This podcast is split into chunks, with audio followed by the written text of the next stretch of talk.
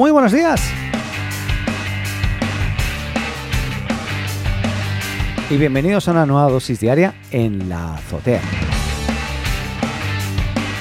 Y partimos este 22 de octubre, jueves, eh, con una hazaña, una hazaña que de la NASA, que lo ha vuelto a hacer, y es que ha aterrizado su, em, su nave, o como quieras llamarlo, Osiris Rex, sobre un asteroide que se llama Bennu, el cual ya, esto, para que se hagan una idea, este Osiris Rex se lanzó en septiembre del 2016 y lleva ahora mismo dos años, o llevaba dos años, eh, analizando y estudiando el asteroide al cual bueno, logró llegar y empezó a eh, eh, orbitar, analizando todo, fotografiando cada rincón del asteroide.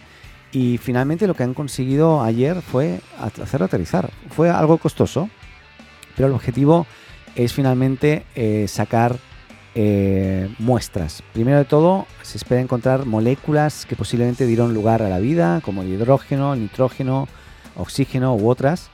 Eh, y también señalaron en un comunicado de prensa desde la NASA eh, que es muy posible que haya agua y que además podría ser que, también sea rico en platino y oro. Eh, hay muchas cosas que, podrían pasar en el análisis después del material que, va a extraer o está extrayendo ya en este momento Osiris Rex. Y, bueno, básicamente algunos lo, lo, indican como podría ser el, inicio de la minería espacial. Yo creo que es demasiado, bajo mi punto de vista, ¿eh? Eh, porque una, imagínate, llevan desde el 2016 haciendo el análisis, todo lo que ha pasado desde entonces.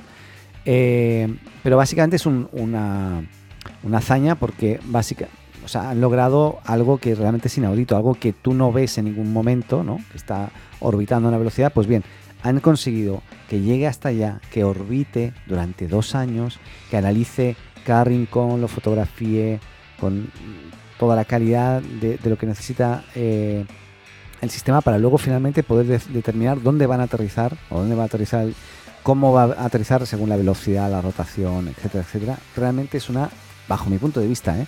es una hazaña, así que los felicito.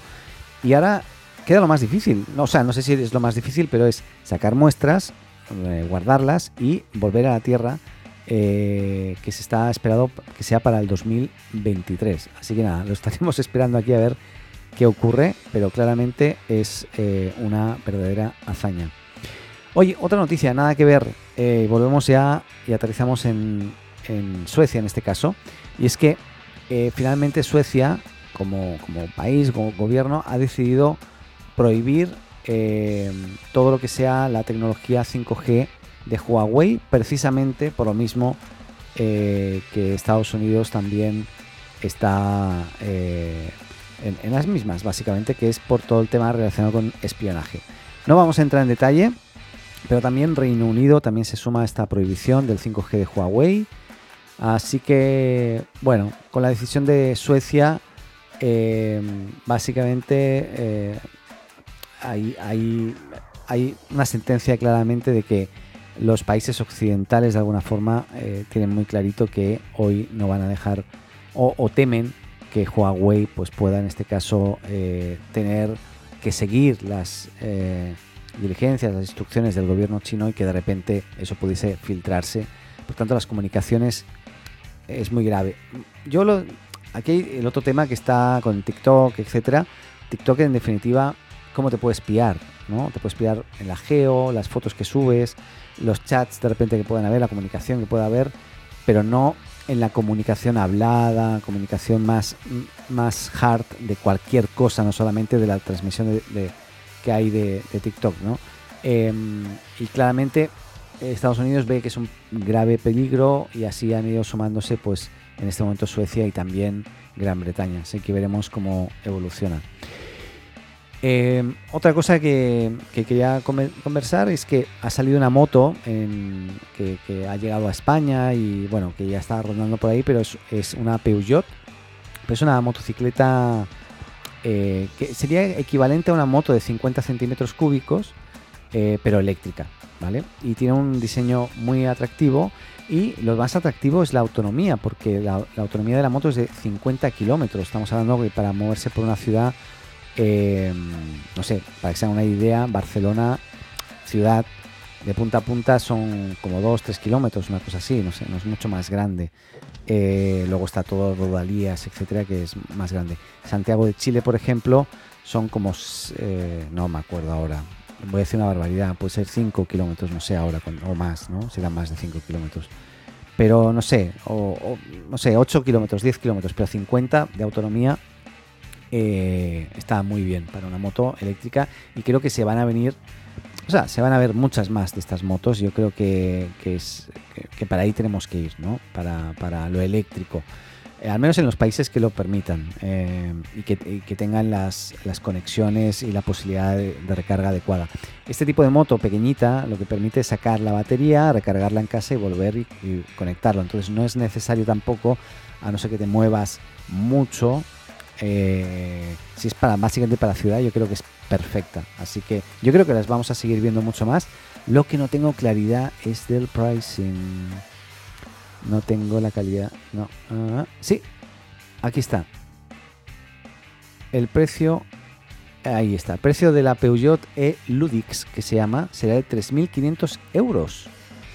Con un año de seguro gratis no está mal, 3.500 euros. O sea, no sé. No sé cuánto cuesta ahora una moto. Sorry, estoy perdido. Pero yo me acuerdo de haber tenido en, mi juventud una eh, scooter de 50 centímetros cúbicos que terminé regalando literalmente el día de, del cumpleaños de un amigo. No tenía regalo. Dije, aquí tienes esta moto, que ya estoy harto de esta moto. Y se la regalé cosa que no tenía que haber hecho porque luego se la vendió. Pero bueno, es igual, es otra historia y básicamente eh, me parece muy bien y creo que es una muy buena opción. Pero hablando de esto de, motos eléctricas, a ver, nosotros con Apple eh, ya llevamos tiempo que sabemos que de alguna forma u otra Apple está interesado en meterse también en todo lo que tiene que ver con, automoción, con, coches eh, y mm, autos eléctricos principalmente. y, autodirigidos, ¿no? Vete tú a saber. Eh, self-driving, ¿no? Todo eso que está muy de moda. Pero, pero no ha habido muchas pistas últimamente que dejen entrever que realmente se viene. Y yo estoy convencido, lo digo hoy, 22 de octubre, estoy convencido que si no lanzan o hablan del One More Thing y que se trate de un auto eléctrico nuevo de Apple ahora el 13 de noviembre eh, o en noviembre cuando hagan la, nueva presentación de productos que seguramente van a hablar de, de, los ARM, los procesadores, los nuevos MacBooks con ARM o, nuevos procesadores, etcétera. Si no hablan ahora del nuevo auto eléctrico de Apple, va a ser seguramente en marzo, seguramente, y máximo en abril. Pero estoy convencido, lo digo hoy, 22 de octubre, que Apple está trabajando de forma muy encubierta en un nuevo vehículo eléctrico de marca Apple. Ahora, ya adelanto que debe ser carísimo, pero que lo está construyendo, seguro que lo está haciendo, y muy a escondidas, eh, muy en secreto. Ahora, lo que sí que se ha filtrado ahora es un, una especie de MagSafe, no sé si el MagSafe es este sistema de carga eh, inalámbrica con, imanes que, traen los nuevos iPhone 12. Em, no hemos profundizado mucho aquí y yo tampoco le di mucha coba, pero me parece bien interesante lo que están haciendo. Eh, lógicamente hay otras marcas que ya lo tenían mucho antes, la carga inalámbrica, pero el tema del imán hace que sea mucho más efectivo eh, la carga y no todos tienen ese sistema de carga con imán, ¿no? Pero bien, lo que se ha filtrado o se ha encontrado en la Oficina de Patentes y Marcas en Estados Unidos es una petición eh, de Apple denominada estación de carga con mecanismo de alineación pasiva que está orientada, que es un, sistema que permitiría recargar un vehículo eléctrico situado, situando perdón, la boca de, carga cerca de la fuente de alimentación. O sea, es como, como que tú pondrías el, cable que te va a permitir cargar el auto. Eh, como el antiguo MagSafe, que tiene un imán y va a hacer que eh, pueda enganchar y encajar perfectamente y no se salga, ¿no? Y que haya una presión ahí con el imán que haga que permita fluir la energía de forma precisa y, clara. Pues bien, parece ser que sí. Y yo creo que esta es la clave ya definitiva, aunque parece ser que esto todavía les queda un poco, les queda para, para ello. Pero si no es ahora en noviembre, que hacen el One More Thing de lo que se viene el año próximo, va a ser en marzo o abril a más tardar. Eh, si es así, voy a recordar este momento para que estemos todos al tanto. Bien, cambiando de tema, bueno, y si no es así, pues me desdiré de lo dicho y me diré lo siento, me culpa, me flagelaré un poco y ya está. Eh, otra cosa, y es que Facebook, cambiando totalmente de tema, eh, le quiere hacer competencia. Bueno, se está focalizando en generar redes sociales o redes sociales focalizadas o más de nicho y en este caso muy focalizadas en lo que tiene que ser los vecindarios. ¿vale? Eh, en, Estados, en, Estados, Unidos hay el, eh, Neighborhoods o el... Nada, es una, eh, una, plataforma muy, muy orientada justamente a, a generar este tipo de, de vínculos ¿no? entre, entre la gente que vive en un barrio, que sea abierto, cerrado, lo que sea. Pero parece ser que eh, Facebook sí o sí va a lanzar su propia solución y para competir principalmente con estas herramientas ya existentes que hay algunas. Y, y nada, eh, básicamente que se viene. Todavía no hay mucho. Perdón, he, nombrado mal la aplicación que existente que se llama Nextdoor, perdón, sorry para los puristas y que, conocedores. Nextdoor es la plataforma que ya existe en Estados Unidos, em, que es justamente lo mismo que está haciendo ahora Facebook. Eh, para que se hagan una idea, Nextdoor tiene una, evaluación eh, como empresa de 4 billones o 5 billones de, dólares aproximadamente, o sea, 5 mil millones o 4 mil millones de dólares. Nextdoor, ¿vale? Pues bien, Facebook se mete de lleno en este mundo y, bueno, con los usuarios ya cautivos que tiene, de repente es muy fácil. Decir, bueno, si estoy en Facebook, ahora mi misma cuenta me sirve para estar en la solución de neighborhoods de eh, Facebook. ¿no? Así que veremos también de, muy cerca cómo evoluciona. Hablando de redes sociales y simplemente a modo anecdótico, eh, puedo decir que Snapchat superó los 249 millones de usuarios diarios activos o concurrentes. Em, la verdad, em, Snapchat mucho más centrada y focalizada en algunos países, principalmente Estados Unidos, eh, y claramente si le sigue haciendo la competencia a TikTok con funcionalidades que tiene TikTok, de repente podría convertirse en, el nuevo TikTok en Estados Unidos, pero todavía está lejos de lograrlo, así que veremos también y lo iremos siguiendo de cerca. Otra noticia en esta ocasión tiene que ver eh, con Globo en España, y es que eh, bueno, va a tener el fisco en España eh, o Servicio de Impuestos Internos, como quieres decirlo, la Seguridad Social, todos estos, la Inspección de Trabajo finalmente ha decidido que Globo dio de alta a unos 11.000 falsos autónomos y va a exigir, eso la Seguridad Social ¿eh? y la Inspección del Trabajo, que tenga que pagar a estos trabajadores 16,2 millones de euros. Bien, eh, y esto, nada, bueno, va a ser lógicamente algo que eh, le va a impactar directamente y va a generar otro...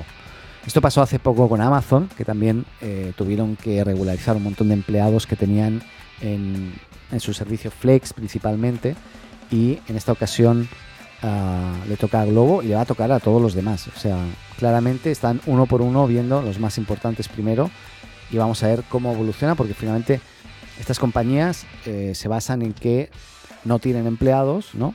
Es simplemente tecnología, pero ahora ya pasan a tener que tener empleados y lógicamente sus gastos se multiplican por N, ¿no? Y eso significa que van a tener que regularizar y luego continuar manteniendo. Así que yo atisbo y preveo que van a tener que empezar a bajar volumen de gente y ver cómo lo hacen porque para, para ahorrar costos, etcétera, porque si no, no van a poder sobrevivir también, porque no era su idea inicial, ¿no? Ya veremos si recurren, no recurren y cómo evoluciona, pero ahí está. Cambiando de tema, otro tema interesante, PayPal eh, permitirá comprar eh, y también vender con criptomonedas o también llamadas criptodivisas, ¿no? Eh, y es que PayPal acaba de anunciar un movimiento potencialmente interesante en este lanzamiento del servicio que permitiría comprar, mantener, vender criptomonedas directamente desde su cuenta de PayPal. Eh, esto será posible para unos 26 millones de comerciantes, principalmente inicialmente en Estados Unidos, y las monedas que se podrán comprar, mantener y vender en una primera fase serán bitcoins, ethereums, eh, bitcoin, bitcoins cash y litecoins eh, o litecoins. Em, esto al principio.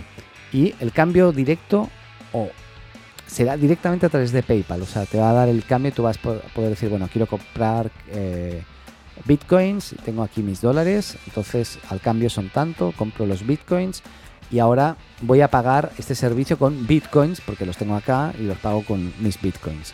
Así que interesante movida de eh, PayPal. Interesante, peligrosa, no sé. Eh, algo va a pasar, algo va a pasar. Em, y también lo vamos a estar siguiendo muy de cerca porque es muy interesante ese movimiento. Ya, otra noticia muy interesante también que me encanta eh, tiene que ver con Tesla. Me encanta porque Tesla hace una cosa que no hacen muchos. Y es que Tesla es de esas compañías, no Tesla, perdón, no, no, no Tesla, sino las compañías de Elon Musk en general, hacen algo que no hacen las demás. Y es que cuando necesitan algo que otros no les pueden dar, o no les pueden dar como ellos, a ellos les gustaría que, les dieran ese algo, lo hacen ellos. Y crean sus propias empresas basadas en eso, ¿vale? Por ejemplo, tienen eh, la, Fundación de, Inteligencia Artificial, bueno, tiene un montón de, empresas conectadas unas con otras que finalmente se potencian y entre ellas colaboran, eh, lógicamente generando un holding de empresas, pero con mucha eh, relación unas con otras. Y es que en este caso, eh, ya, y esto salió durante el Battery Day que eh, Elon Musk anunció hace ya unos días que había adquirido una parcela en Nevada de 10.000 acres donde planeaba extraer minerales y construir una refinería de litio. Y eh, que eso es en, Texas, ¿no? pues bien, en aquel día asistieron ejecutivos de, varias empresas conocidas, principalmente vinculadas, o sea, fue mucha gente, ¿no? Pero fueron eh, ejecutivos de la empresa como Livent y Albert, Albemar, perdón, ¿eh? Albemar, no sé pronunciarlo, es igual. Eh, pero que son las dos más grandes compañías del litio de Estados Unidos.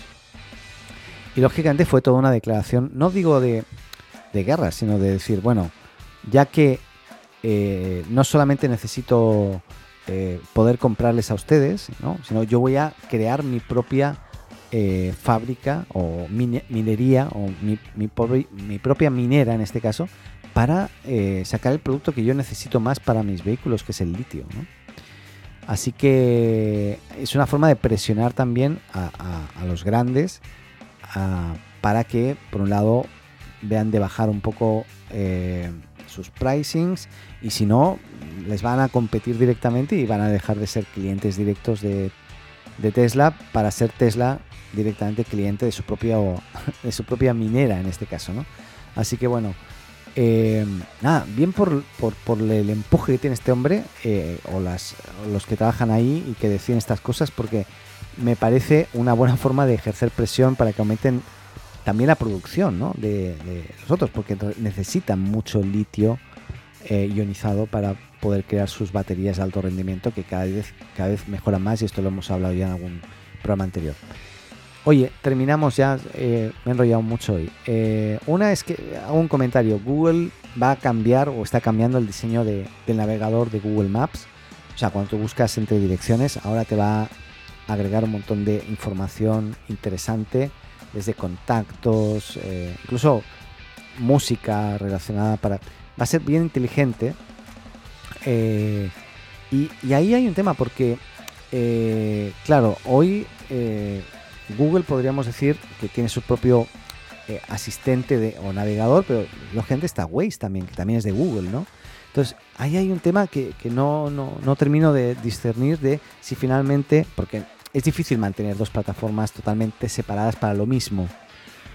Eh, entonces, no sé si finalmente el objetivo de Google va a ser derivarlo todo a Google eh, o eh, y eliminar Waze en algún momento y que la tecnología de Waze esté en Google Maps con todo lo que ello conlleva de la ruta, etcétera, o se va a mantener Waze y las tecnologías van a continuar totalmente aparte. Ahí me pierdo un poco, pero claramente están compitiendo en algún punto entre ellas, las, tecnologías. ¿eh? Google Maps con su diseño nuevo de navegador para el, para el auto principalmente y eh, Waze, que principalmente es eso, ¿no? Entonces, bueno, seguramente y seguro, ¿eh? por, por detrás, por dentro, las plataformas se comunican y comparten información, pero ahí me pierdo un poquito de cómo, cómo va a ir. Bueno, ¿qué más? Eh, poco más. Solamente la última es que eh, parece ser que, no, parece ser no. Una, una plataforma de video en streaming enfocada a dispositivos móviles se llama Quibi.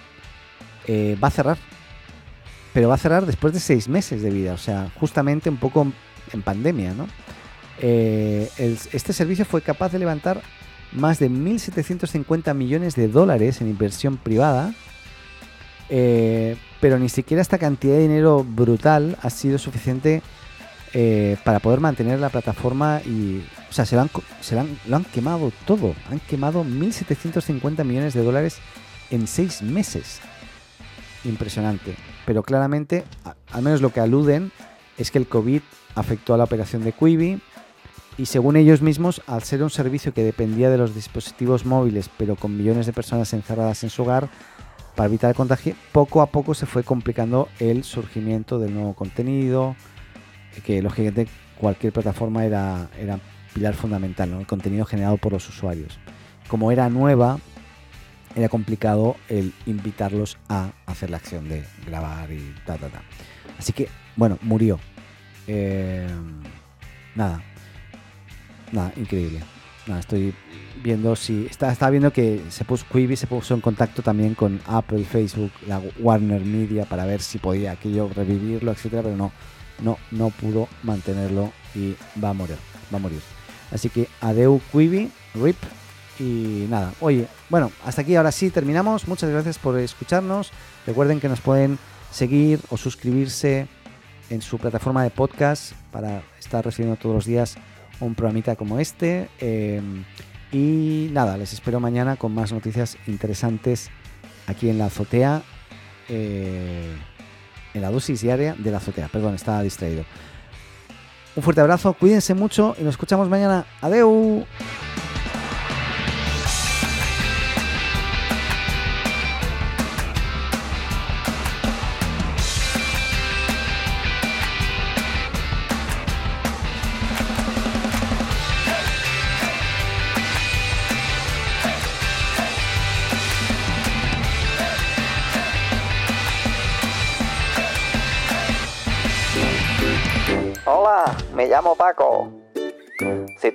Azotea, síguenos y suscríbete en tu podcast amigo. Recuerda, comparte con tus amigos, ah, y también con tu enemigo, ¿eh?